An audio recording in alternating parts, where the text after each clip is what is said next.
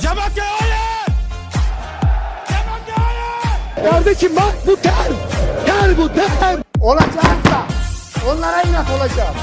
Gel kayadan ancak toz alır. Benim tozumu alabilirler. Başka bir şey alamazlar.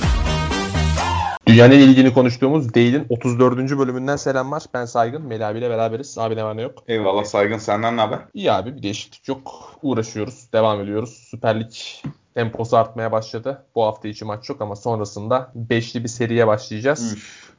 Ee, ve yani sürekli maç izleyeceğiz. Cuma günü galiba bu hafta başlayacak. Ondan sonra durdurak bilmeden Süper Lig maçı gelecek yine Metrobüs Ar- gibi. Artık zaten bir de kaçırma şansımız da kalmadı. Sokağa çıkma yasağı 7'den başlıyor. Aynen Maçla öyle. beraber evlerin kapanma mecburiyeti var. Aynen öyle. Oturup Sports maç- mu getirdi acaba bu 7 yasağını ya? Yani Bein Sports çok izlenmeyi kafasına takıyor gibi değil bence ya. Yani çok umurlarında olduğunu sanmıyorum onların da. Abi Beşiktaş'la başlayalım. Beşiktaş 2'de 2 ile geçti e, çift maç haftasını. E, Kasımpaşa'ya kaybetmişlerdi. Ama e, Alanya karşısında 3-0'lık bir galibiyet. E, do- doyurucu bir oyun. Erzurum karşısında da sıkıntılı bir maç. Ama bir şekilde skoru bulan Gezal'ın olağanüstü golüyle e, işi kopartan bir Beşiktaş izledik. Öncelikle Cenk Tosun'un sakatlığından başlayalım istersen. E, yani sezonu kapatmakla kalmadı. Ya, futbol hayatı da çok e, ciddi tehlikeye girmiş gibi görünüyor. Çünkü sürekli olarak Premier Lig'e gittiğinden beri bir türlü dikiş tutturamadı. E, Üçüncü uzun sürede sakatlı oluyor galiba yanlış hatırlamıyorsam. E, Yani ne söylemek istersin Cenk'le ilgili? Ya önce çok üzücü ya. Yani ben hakikaten görünce bayağı üzüldüm. Cenk de hani o Beşiktaş'ın bu feda döneminden sonra oluşturduğu kadronun bir parçası sonucu olarak. Hani ve taraftarlar arasında şey bir bağı da var hani böyle. Hani evlat bağı da var. O yüzden biraz üzgün, hakikaten üzgünüm. Bir de ben çok şey yap- Cenk'e çok inanıyordum. Hani ben çok şey doğru mesajlar veren bir sporcu olduğunu düşünüyorum. Dolayısıyla bu kariyerinin bu şekilde şekillenmesi biraz can sıkıcı oldu. Ama sakatlık şey e, bu arada hani onu söylemek lazım. Dorukan'ın yaşadığı sakatlığın aynısı. Hı. Ee, Dorukhan öyle ya da böyle döndü. Hani performansını beğenirsin beğenmezsin ama ben fiziksel anlamda performansını etkileyen bir durum olduğunu düşünmüyorum şu aşamada. İşte bu e, daha çok hani ya kadroda yerini bulamamak ya da şeyle alakalı bir hani oyun stiliyle alakalı ben bir sorun olduğunu düşünüyorum şu an. Dolayısıyla Cenk'in de döneceğini düşünüyorum ama yani o geçen sene tam şampiyon öncesi sakatlanmıştı. Sonra şey şampiyon ertelince Euro 2020 ertelince biraz böyle bir mutlu bir tweet atmıştı ama maalesef tur, bu turnuvaya oyna, oynamaya şey kısmeti yokmuş. Aynen öyle. Bir sene bir sene diyorlar işte babası bir açıklama yaptı. Bir sene diyorlar ama 6-7'ye döner diyor. Hani belki sezonun ikinci evresinde şey yaparsa 2022 Dünya Kupası'na inşallah. İnşallah. Ee, Ya gibi bir çok- gibi bir durum var. Evet, cidden çok uzun süreli ve üst üste sakatlıklar yaşadı. Ee, son 2-3 senesi sürekli bunlarla geçti. Umuyoruz Cenk'in artık. yani o şey söylemek lazım. Cenk'in mutlaka oynaması lazım bundan sonra. Hani bu sakatlıkların da bir sebebinin ben istikrarlı oynayamama durumu olduğunu düşünüyorum. Cenk artık zaten Everton'da bir yılda sözleşmesi kaldı. Everton sözleşmeyi yenilemeyeceğini düşündüğümüzde. Ee, hani bu Türkiye olur, Almanya olur, Fransa olur, neresini iste, ne, yani nerede ol- olmak istiyorsa ama sah, mutlaka sahada olacağı bir takıma gitmesi lazım. Hı hı. Abi zeminle alakalı bir şey söylemek ister misin? O da konuşuldu çünkü maçtan sonra. Ya abi korkunç. Zaten bunu konuşmaktan yorulduk artık. Zeminde korkunç duruyordu zaten. Oyuncular da söylediler. Yani bizim bir şey söylememize gerek yok. Bein Sports bir ara maç başında şey yapıyordu spiker. Zemin iyi olduğu söylendi bize. Zemini yağlıyordu. Aynen ama çöp, bayağı çöp. Hani ve ondan sonra peki sen şey duydun mu? İl, İl Spor Gençlik Müdürü'nün yaptığı Duydum. hadsizce açıklamaları. Evet maalesef duydum. Abi yani bu ülkede artık ahlaksızlığın hakikaten tanımı çok daraldı. Ve insanlar o yüzden yaptık yani o zemine bakıp abi velev ki ellerinden geleni yaptılar abi. Çıkıp açıklama yapamazsın. Yani sonuç o zeminse senin yaptığın tüm çalışmaların sonucu. Sen çıkıp bu açıklamaları yapamazsın. İki o adamın peki nasıl bir geçmişi olduğunu biliyor musun? Yok haberim yok ama tahmin Tamam. ediyorum iyi kötü Er, ya. abi Ersoy Özdemir şey Beşiktaş muhabiri araştırmış adamı. İktisat mezunu bir imam hatip, iktisat ve imam hatip mezunu bir arkadaşmış. Evet. Hani ne anlarsın sen gençlikten ne biliyorsun, spordan ne biliyorsun? Sen ki o pozisyona getirilmişsin. Nasıl getirildin? Hepimiz biliyoruz ki zaten bugün sonradan konuşacağımız konulardan biri de bu, bununla bununla bağlantılı zaten. Abi Çok- sağ sağ içine dönelim istersen yavaştan. Ee, ben seneye bu arada zemin için düzeltileceğini düşünüyorum Türkiye'de. Yani ciddi bir iyileşme olacağını düşünüyorum ama yani yaşananlar bu sene yaşananlar rezalet ve bayağı unutulmayacak şeyler Abi yani. neye dayanarak bunu düşünüyorsun merak ettim cidden onu da sorayım. Abi ben bu mesajın gitmesi gereken yere gittiğini düşünüyorum. O yüzden de birilerine talimat verildiğini düşünüyorum. Öyle söyleyeyim. Hani öyle Anladım. açıklayayım durum. Ya Cumhurbaşkanlığı mesaj gitmiş. Cumhurbaşkanlığından da bunu yapın denmiş. Ben onu anlıyorum. Tüm konuşmalardan, tüm yapılan şeylerden. Seneye ben bu zemin sorunu o yüzden daha iyi- daha az yaşanacağını, hani yaşanmayacağını değil mi ama daha az yaşanacağını düşünüyorum. En azından Süper Lig seviyesinde. Yani inşallah öyle olur. Benim çok umudum yok açıkçası ama artık en azından Ama- iyi, iyi sahalarda iyi maçları izlemek. Oraya gitmeyen şey çözülemiyor biliyorsun. Hani Tabii. oraya ilk Doğru. bir oradan bir şey salık verilmesi lazım.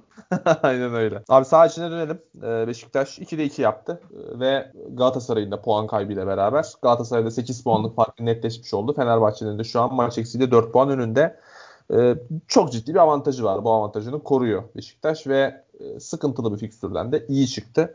5 maçlık seriye Beşiktaş'ın nasıl girdiğini düşünüyorsun şu anda? Burada şeyi konuşmuştuk. Ee, burada bir takım şampiyonluğu ilan edebilir. Çok büyük bir avantajını kaybedebilir. Beşiktaş'ın öyle bir elektrik alıyor musun? Ya Beşiktaş'tan çok öyle bir elektrik almadım ama şöyle bir Cenk'in sakatlığının şöyle bir dezavantajı oldu tabii.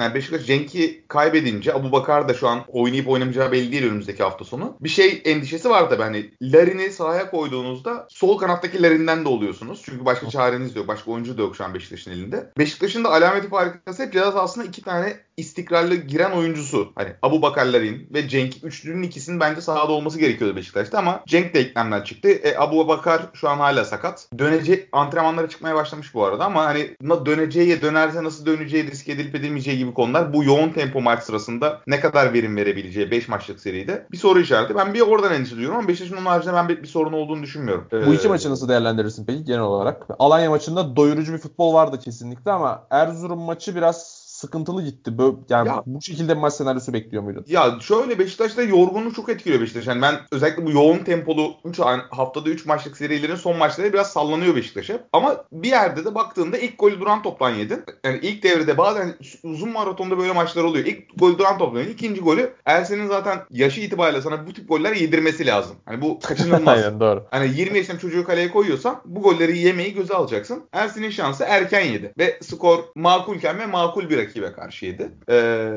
dolayısıyla o da o golü de baktığında kötü bir senaryo denk geldi Beşiktaş'a o maç için diye düşünüyorum. Öyle çok ben oyunla ilgili çok ciddi endişe duymadım. Hatta açık konuşayım ilk devrenin sonunda bir 100 lira falan bastım Beşiktaş'a. İyi de oranı vardı. 1.85'ydi. Çünkü Beşiktaş'ın oynadığını görüyorsun abi. Beşiktaş'ın kaleye gidebildiğini, o hücum sonuçlandırabildiğini gördüğün zaman diyorsun ki ha tamam Beşiktaş burada rakibinden daha çoğunu değerlendirir bunu diyorsun. E, Beşiktaş her türlü iyi bir yatırım şu an. Ben de borsada biraz kağıt aldım Beşiktaş'tan. Epey kazandırıyor sağ olsunlar. Daha Evet, garanti. Onu onu konuşalım yayından sonra. Ben de merak Tamam. ediyorum. Biraz hala yükselme şansı var mı emin değilim. Ama şampiyonluk ihtimalinden dolayı belki bir, bir tık daha yükselir. Evet onunla konuşuyoruz. Beşiktaş'la ilgili ekleyecek bir şey var mı abi? Bakalım yok ya yok. Ama ben yani Gezal'ı bir de anmak lazım. Gerçekten şampiyon takımın böyle anların oyuncusu gibi oynadı. Yani çok kritik bir gol attı ve çok inanılmaz estetik bir goldü. Evet. Gezal da giderse üzülecek üzü- üzülecek Beşiktaş taraftarı baya. İstiyorsan o motosiklet yolculuğuyla alakalı da bir şeyler söyle abi. Şampiyonluğu getirir gibi duruyor çünkü. Gerçekten de kulüp personeliymiş bu arada. Gerçekten kendilerine helal olsun demek lazım. Bu arada hani Gezal'ı getirme düşüncesine ben Gezal geldiğini anlamamıştım çok niye geldiğini.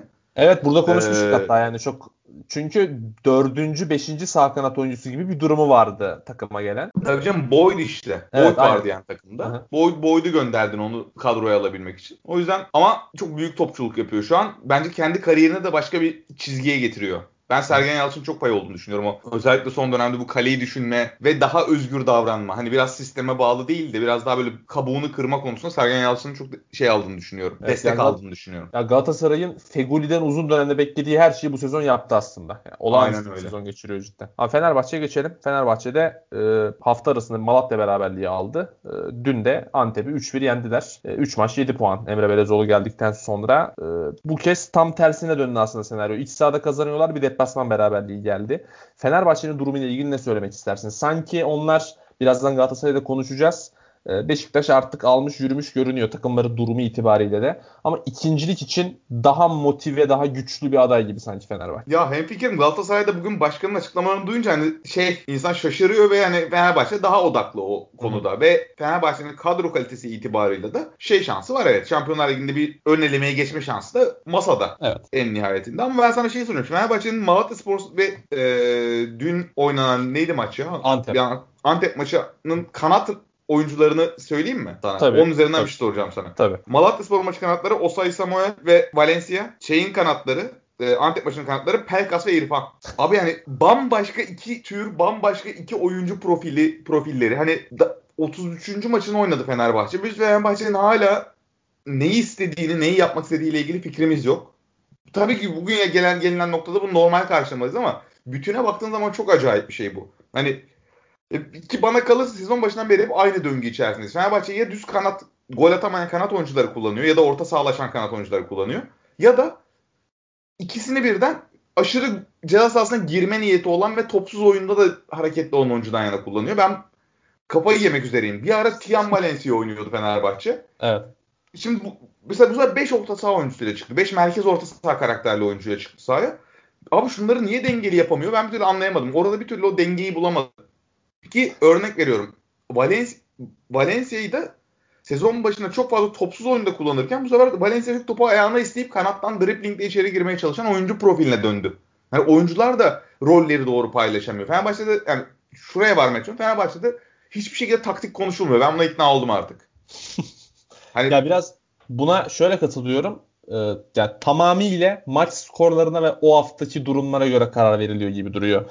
Biz şunu yapalım değil de yani Malatya maçında puan kaybettik. Ha, o zaman bambaşka elimizde başka oyuncular var. Bambaşka profillere dönelim. Muhtemelen Malatya maçında oynayan oyuncular Denizli maçının kazananıyla bağlantılıdır diye düşünüyorum. Denizli maçı 11'ini çok hatırlamıyorum açıkçası ama muhtemelen bağlantı vardır yani. Bir tanesi mutlaka sağdadır Denizli maçında. Yani çok o anı yaşıyor Fenerbahçe. Kafaları çok karışık olduğu için buna ikna oluyorlar. Ha bu doğruymuş veya bu yanlışmış. Buna çok net şekilde inanıyorlar. Ya iyi de olsa oyun kötü de olsa aynı şeyle devam ediyorlar kazanmışlarsa ya da değiştiriyorlar bir şekilde. O yüzden de yani sürekli bu sürüncemede kalıyor aslında. Ya doğru. Doğru haklısın o konuda. Yani ama yani bence iyi de Fenerbahçe'nin oyunun yükseldiğini söylemek lazım. Onu söylemek onu söylüyorum yani. Hani Fenerbahçe daha iyi top oynuyor ama bu maçta akan oyunda son Antep maçına gol atamıyordu Fenerbahçe. Ki Fener, son maçta çok iyi bir sınav vermedi açıkçası. Pozisyona girme anlamında vesaire işte. Mert Hakan güzel bir gol attı. İkinci gol mesela Ener Valencia'nın attığı gol. Tipik bir şey değil mi? Kanat forvet gol değil mi? Arka direğe doğru hareket tabii, veren. Tabii. İşte yani Larin'den bu sezon Larin golü evet. Evet 15 golün 8'i falan böyleydi Larin'in. 8'i şey kötümser bir rakam oldu. Muhtemelen 12'si falan böyledir yani.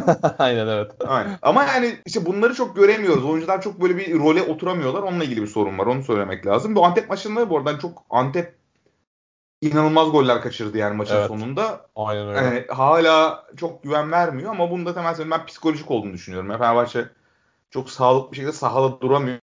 Çünkü all in yaptılar abi. Yani kayb çok kaybedecekleri çok şey var Fener. Kaybedecek çok şey var Fenerbahçe'nin. O evet. baskıyla baş edemiyor gibi düşünüyorum ben. Yani bir tık sanki o şampiyonluk beklentisi şu an azaldığı için e, bir tık daha ruh halleri daha dengeli görünüyor. Ama yine de oyun öyle olağanüstü yükselmedi. Evet tabii ki Antep maçının belli bölümlerinde e, set oyununda iyileşmeler olduğunu söyleyebiliriz ama e, yani yine de hani o sezon başında beklenen hayal ettiren şeyden çok çok uzaklar. Ama o baskı azaldıkça aslında Fenerbahçe'nin biraz daha sahaya dönüp daha iyi top oynamasını bekliyorum ben de. Bakalım nasıl olacak. Abi Galatasaray'a geçelim Fenerbahçe ile ilgili ekleyecek bir şeyin yoksa. Yok. Galatasaray hafta arasında bay geçmişti. Ee, bir hafta dinlenip Karagümrük karşısına çıktı. Orta sahası Etebo, Getson ve Akbaba'ydı. Getson gerçi müthiş top oynadı ama yine de hani sahaya çıkan üçlüye baktığımızda ben geçen hafta söylemiştim. Yani Taylan Feguli kılınçı gördüğüm zaman Galatasaray'a dair hayal kurmaya başlayabilirim şeklinde. Yine bambaşka bir üçlü. Belki zorunluluklardan, belki başka sebeplerden ama Fegoli de Kılınç da kulübedeydi sonuçta. E, ve Galatasaray adına 2 puanda kayıp söz konusu. E, çok ciddi e, hakem kararları konuşuldu bu maçta da. Her maçta olduğu gibi hemen hemen. Oralara çok girmeden istiyorsan Galatasaray'la alakalı da konuşalım abi. Ya orada yani Galatasaray'da yaşanan denge kaybını anlamlandırabilmek mümkün değil. Hani Galatasaray sezon başından beri kurduğu Fenerbahçe hiçbir şey kuramadı sezon başından beri. Hı hı. Galatasaray'da kurduğu her şeyi çöpe attı abi. Yani niye yaptı gerçekten bilmiyorum Fatih Terim bunu. Mantık birisi hakikaten çıkıp mantıklı şekilde soran var mı? Ben mi kaçırıyorum? Yok yani biri ya çıkıp, soran da yok maalesef. Hani mevcut oyunla ilgili bu de, radikal değişikliği ve sezon başından beri inşa ettiği her şeyi yıkan kararı neden aldı Fatih Terim bilmiyorum. Ama onun dışında şey e, Galatasaray koptu diyebiliyorum ben artık. Hı hı. Hani fikstürü çok zor değil aslında Galatasaray'ın. Ama ona rağmen bu 5 maçlık şeyden, tempodan çıkabileceği ilgili umudum çok fazla yok. Sen ne düşünüyorsun Galatasaray'ın? Yani niye bu hale geldi ve bir, bir çıkış görüyor musun buradan öyle söyleyeyim. Ya ben bir çıkış görmüyorum. Bir de fikstürün de aslında özellikle önümüzdeki 3 maç özelinde sıkıntılı bir fikstür. Yani Göztepe ve Antalya deplasmanları arasında Trabzon maçı var. Evet yani güçlü oyunu olan bir Galatasaray buraları geçebilir ama e, çok öyle bir durum yok açıkçası. Neden yaptığı konusuna yani açıkçası 2 aydır hiçbir fikrim yok. Akıl sır erdiremiyorum ben de. Dediğin gibi e, sezon başında aslında Galatasaray sezon başından itibaren hiçbir şey ortaya koymasaydı ve bu kayıp bir sezon olsaydı anlaşılır karşılayacaktık bunu. Yani hani kötü bir orta saha rotasyonu kuruldu. Kadronun pek dengesi yok. Ee, iyi bir mühendislikle kurulmuş bir kadro değil vesaire gibi sebeplerden derdik yani Galatasaray iyi planlamadı bu sezonu ve kaybetti diyebilirdik. Ama ya gayet akla yatkın, mantıklı şeyler, bir şeyler inşa ediyordu Galatasaray. Onun Ve devre üzerine- arası ve devre arasını çok iyi geçirdi transfer. Aynen öyle. bence. Yani çok iyi de eklemeler yaptı. Çok yani orta sahadaki o e, pis işleri yapacak profil dışında hemen hemen bütün eksiklerini kapatarak bir transfer dönemi geçirdi aslında. Biraz gecikmeli de gelse transferler ama yani gerçekten bakıyorum hiçbir sebep bulamıyorum. Yani o kaybedilen kupadaki Alanya maçından sonra birdenbire bütün hocanın bakışı değişti. Yani bütün oyuncu profilleri değişmeye başladı. Dediğin gibi inşa ettiği her şeyi yıktı. Başka bir şey denedi. Onda başarılı olamadı ve o inşa ettiği şeyde dönmedi tekrar. Zaten Belhanda falan da gitti arada. Yani gerçekten Galatasaray'ı anlayabilmek çok zor. Bugün işte başkanın da açıklamaları var. Yani ciddi bir temsil sıkıntısı da var Galatasaray'ın. Artık e, Mustafa Cengiz'in ağzından çıkan her laf çok rahatsız edici bir noktada artık. Şu hani şu bir, bir buçuk ay bitse de artık devretse şu başkanlık koltuğunu diye beklemede herhalde bütün Galatasaray taraftarları. Valla bu pandemi sürecinde de seçimi de yapamayacak gibi Galatasaray da zamanı geldiğinde. O evet da bir, böyle bir tehlike de var. Ya da sınırlı sayıda bir katılımla yapacak. Ee, O yüzden o da sıkıntıya dönüşecek. Ben adaylardan da çok ümitli değilim bu arada.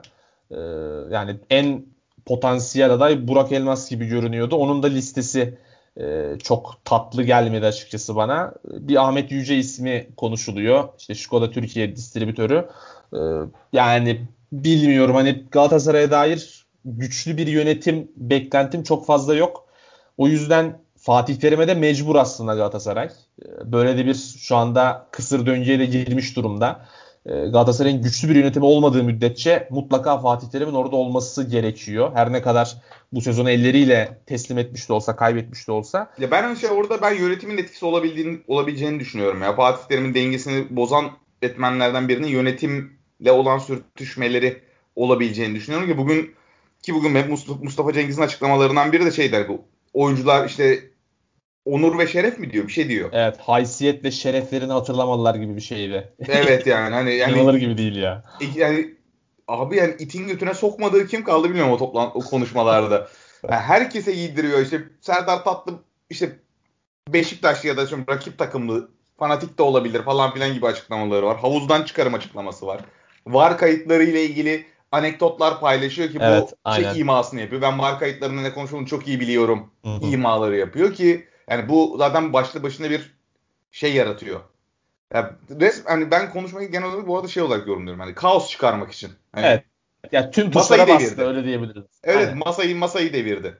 Hı hı. Biraz öyle yani en azından masayı devirmeye amaçladı. Evet. Ama çok tesiri olacak bir durumu değil. O yüzden istediğini alabilmesi de çok mümkün değil. Evet, Zaten evet. konuş konuş deli gibi oldu biraz. Evet. A- aynen deli öyle. konuşuyor, konuş deli. aynen öyle. Ya Galatasaray'a dair açıkçası özetlemek, toparlamak gerekirse e, ya bu sezon muhtemelen kaybedilmiş gibi duruyor. Bir de Galatasaray kaybettikleri sezonlarda genellikle götü başı dağıtıyor. O noktaya sanki epey yakın görünüyor. Ee, yani Trabzon biraz derli toplu olsa büyük ihtimalle geçecekti Galatasaray Yok, ama onları- henüz onların da hali yok gibi görünüyor. İstiyorsan buradan da Trabzon'a geçmiş olalım abi. Geçelim. Ee, bir şampiyonluk yarışının şeyi söylemek lazım. Hani şu an için ne diyorsun onunla alakalı? Şu an Beşiktaş sence aldı mı yoksa hala bir şey var mı? Bir ufak da olsa bir şüphen var mı? Ya şu sadece şey şüphesi var bende de. Şimdi 5 maçlık non-stop bir fikstüre giriliyor ve dediğin gibi Cenk sezonu kapattı. Ee, Abu Bakar'la alakalı sakatlık problemi gün yüzüne çıkmaya başladı. Yani bir ihtimal acaba Beşiktaş krize girer mi diye düşünüyorum ama yani rakipleri hiç 8'de 6 yapacak izlenim bile vermiyor açıkçası bana. Yani Galatasaray'da Fenerbahçe'de kalan maçlarının bir ya da ikisinde puan kaybedecek şeyini şerhini bile koysam hani Beşiktaş darmadağın olsa 10-12 puan kaybetse yine sanki yetişmeleri çok mümkün olmayacakmış gibi geliyor bana şu anda. Doğru haklısın. Bu arada XG Süper Lig hesabının da işte bu fikstür zorluğu üzerinden şeyini e, baktığımızda hani en kolay fikstür Fenerbahçe'nin, sonra Galatasaray'ın, sonra Beşiktaş'ın ortalama zorluk, rakiplerin ortalama zorluğu. Bu işte bu 538 diye bir spor istatistik sitesi var oradan alıntı. Ee, Beşiktaş'ın şampiyonluk ihtimaline de buna bağlı olarak %89 görülüyor oradan. Müthiş. Yani Ha, Fenerbahçe 7, Galatasaray 5 gibi bir oran var. Ama ben hani bu kadar yüksek olduğunu düşünmüyorum henüz. Ama e, buna nasıl söyleyeyim 70 yet, minimum 70 derim herhalde bende. evet evet. E, ben de özellikle Sivas maçından sonra bir şeyleri daha net konuşabileceğimizi düşünüyorum. Öyle söyleyeyim. E, Yani iki maç Fe- sonra. Evet Fenerbahçe ile de puan farkı netleştikten sonra çok net bir şey söylenebilir cidden. Doğru doğru. Oradan sonra söylenebilir. Bir de şey söylemek lazım. İddia oranlarının, şampiyonluk oranlarını gördün mü? Yok görmedim. Beşiktaş 1.15. hani O zaman o zaman bir delilik yapıp 20 lira atılabilir sanki diğerlerine. Şa- şans denenir en azından. Ee, evet. Fatih Terim hatırına bir Galatasaray'a basılabilir. Doğru haklısın. Aynen öyle. Abi Trabzon'a geçelim. Trabzon'da sürekli berabere kalıyor. Ee, onlar biraz kendilerini e, o yüksek çıkışı yaptıktan sonra ortalama performanslarına döndüler. Çok yukarıya çıkamayacak, aşağı inemeyecek görüntüleri devam ediyor sanki. Ya evet yani onu tam, tam, tam tahmin ettiğimiz gibi oldu aslında. Orada değişen bir şey yok. Yani Abdullah abi çok tahmin edilebilir bir hoca sağ olsun. Ee, yani bir yere kadar getir, getirdi takım ama hep şey diyorduk. İyi gittiği dönemde de şansın yanında olduğunu hep söylüyorduk. Hani Eddie Newton'un şansı ne kadar yanında değilse sezon başında. Abdullah Avcı'nın da o kadar yanındaydı işte. Çok fazla böyle bir tek gollü galibiyeti var zaten. Ki hani tek gollü galibiyetlerde çok ince şeyler seni beraberlikten ayırıyor. Ee, öyle baktığında e, yani bugün geldiğimizde bugün olmuyor işte. İçeri giren toplar bu bugün girmemeye başladı ki. Yani Abdullah Avcı şey bir oyun yaratıyor maalesef. Hani böyle çok su gibi akan bir oyun değil de böyle şırınga gibi damlatan bir şırıngayla veriyor yani e, suyu maalesef. Öyle bir sorunu var. E, yani ben Trabzonspor'da yani mesela önümüzdeki sene kalacaktır mutlaka. Yani bir şans bulacaktır ama ben ke- kehanette bulunacaksam önümüzdeki sezonun ilk 10 haftada gönderilir gibi geliyor. Yani ben ikna olamıyorum türlü Abdullah Avcı Trabzonspor birlikteliğine. Hani bunu iyi gittiği zaman da söylüyordu. İyi gitti, iyi gidiyor ama diyorduk. Ben Evet. hala aynı fikirdeyim. Ben de en fikrim ya. Yani 10 hafta olmasa da 10 hafta biraz iddialı olmuş olabilir. Ee, ben de ligin ilk yarısı bittikten sonra diyeyim bari. Bir tık daha e, güvenilir e, bir bahis oynayayım. Ee, ben de önümüzdeki sezonu tamamlayabileceğini çok zannetmiyorum Ya, açıkçası. be- belli, evet belli olmaz. 10 haftada kaç maç oynayacağına göre değişir.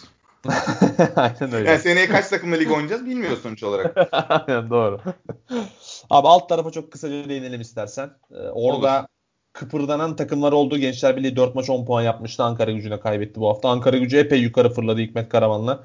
Gayet iyi gidiyorlar. Ee, Başakşehir hala kurtulabilmiş değil. Ee, Çok yakın halen tehlike bölgesine. Ee, ki şu anda e, Kayseri Spor'la aynı puandalar.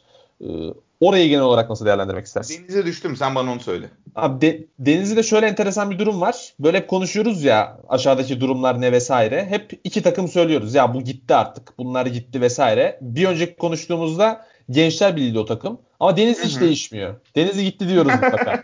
yani Denizli hiç acaba kalır mı dedirtmedi bu sezon.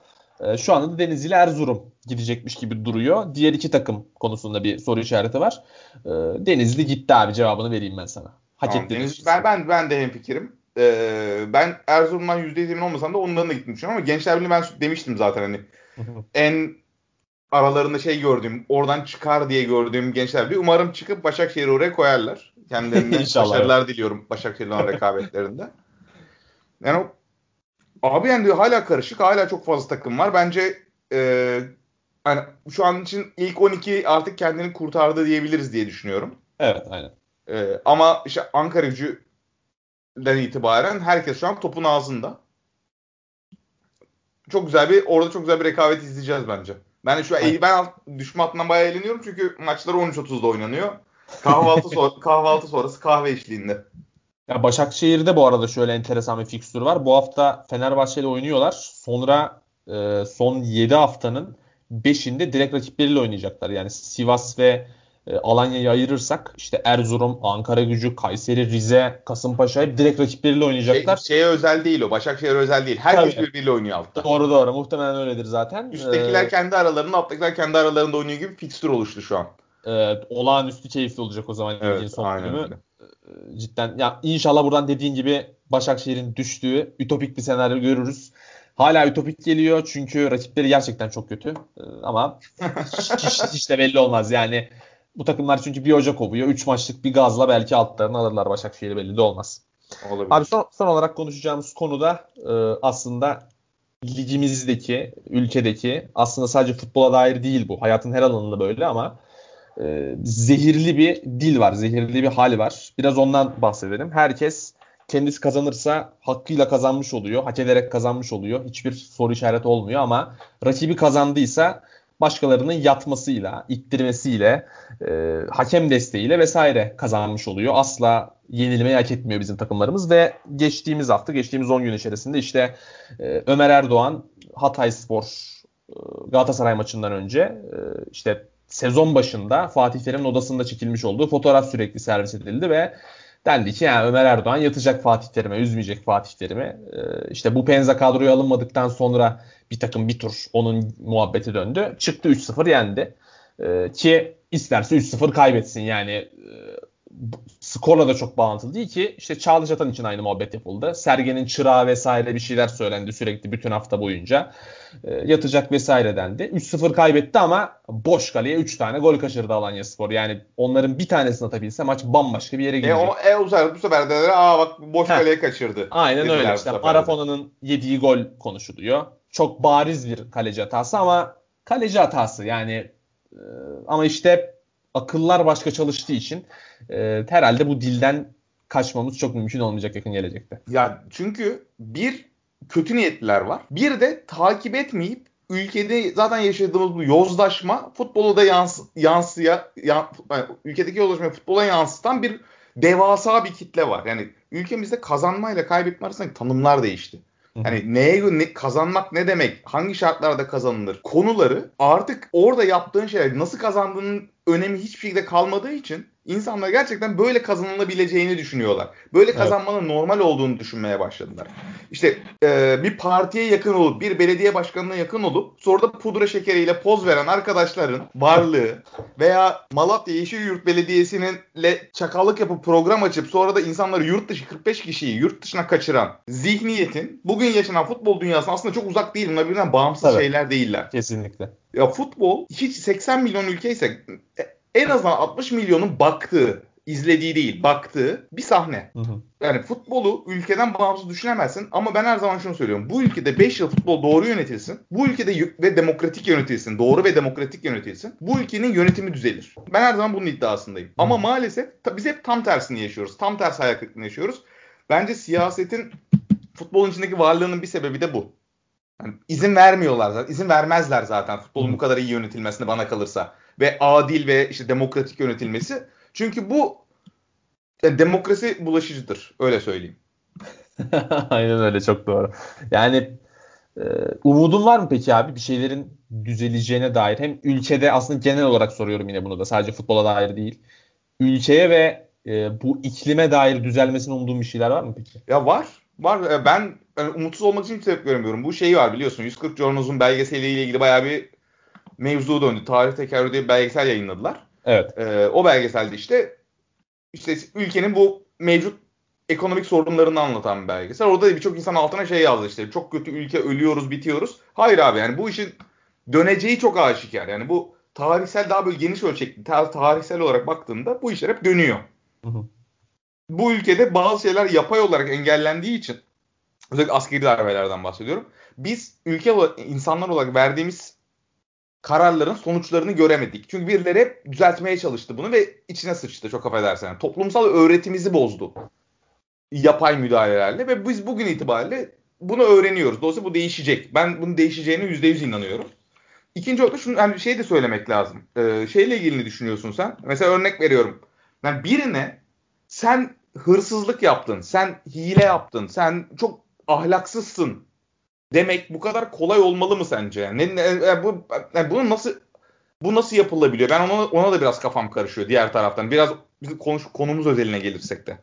Ee, yani biraz aslında sosyal medyadaki zehirlenmeyle alakalı aslında. Yani çıkıp e, ulu orta söylenmeyecek pek çok şey bu, bu tarafta söylenebiliyor. Ee, tabii ki herkes ne söylediğini e, istediğini söylemekte özgür ancak yani bu yaftalar gerçekten çok akıl alır değil. Yani bu kadar kolay olmamalı aslında. Yani pek çoğu da aslında durumun öyle olmadığını da biliyor. Bilmesine rağmen bunu söylüyor. Sırf o senin söylediğin başka şekilde kazanacağına inandığı için. Yani biliyor aslında Ömer Erdoğan'ın e, öyle bir niyetinin olmayacağını, hiçbir futbolun içindeki hiç kimsenin böyle bir niyetinin olmayacağını biliyor. İşte bugün e, Ömer Erdoğan'a Beşiktaş, Beşiktaşlar Fenerbahçeliler söylüyor. Çağdaş Atan'a Galatasaraylar Fenerbahçeliler yüklendi. Aykut Kocaman'ın maçı var Fenerbahçe ile çok yakında. Önümüzdeki hafta galiba. Yine Galatasaray'da Beşiktaşlılar yüklenecek Aykut Kocaman'a. Yani bunun bitme ihtimali çok zor ama bilmelerine rağmen öyle bir şey olmayacağını aslında e, bir şekilde suyu bulandırmak için en azından kazanırsa da rakip biz suyu bulandıralım biz çamura atalım izi kalsın düşüncesinden ötürü rahatlıkla söyleyebiliyorlar. Çok e, bir engel görmüyorlar bunun için. Abi bak bir insana sen hırsızsın diyebilmen için elinde bir kanıt olması lazım. Kanıda evet. benzer bir şey olması lazım. Yani bu bu kadar kolay değil. Biri bana ben sen ben seni yolda çeviriyorsam bana hırsız herif desem sen bana suratıma yumruğu çakarsın. Ben Aynen, de çakarım. Evet. Hani bu bu kadar kolay olmamalı. Abi bu bu işin en absürt biz bu sene şeyde yaşadık. Erzurumspor'daki Kayserili topçu. Kayseri evet. Spor'a karşı oyun ya, ya evet. Aka. Ya gitti baya saçma sapan bir kırmızı gördü. Kırmızı görünce sakinleşti. Direkt kenara çıktı. Hani en şüpheli, en şüpheli davranışı benim bir futbol sahasında gördüğüm. Ve oyuncunun sözleşmesel bağını da düşündüğümde. Evet. Daha şu, ona bile ağzım gitmedi daha bu programda.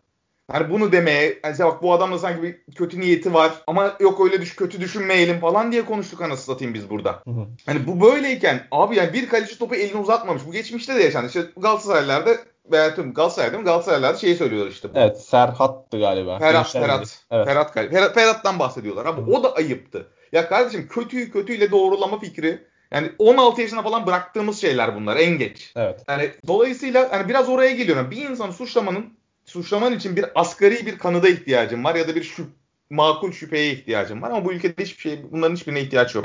Pataküte gidiyorlar ama ben bunun düzeleceğini düşünüyorum. Ee, ama biraz daha yani toplumsal konular biraz yavaş işliyor maalesef. Takvim biraz yavaş akıyor. Abi bir de e, yani bu toplumun son 20 senedir yaşadıklarından sonra değişmesi ciddi süre alacaktır. Olduğundan da yavaş işleyecektir büyük ihtimalle. Olması Tam gerektiğini. tersi olduğunu düşünüyorum ben. Eğer toplum kendisi farkına varabilirse bu toplum ki Hı-hı. ben varacağını düşünüyorum. Çünkü artık durduracak başka bir şey kalmadı. Am, ama bugün ama 5 yıl sonra bilmiyorum. Süresini bilemem. Ee, ama bu iş döndükten sonra çok hızlı döner abi. Bir anda böyle lale devri, bahar gelir bir anda.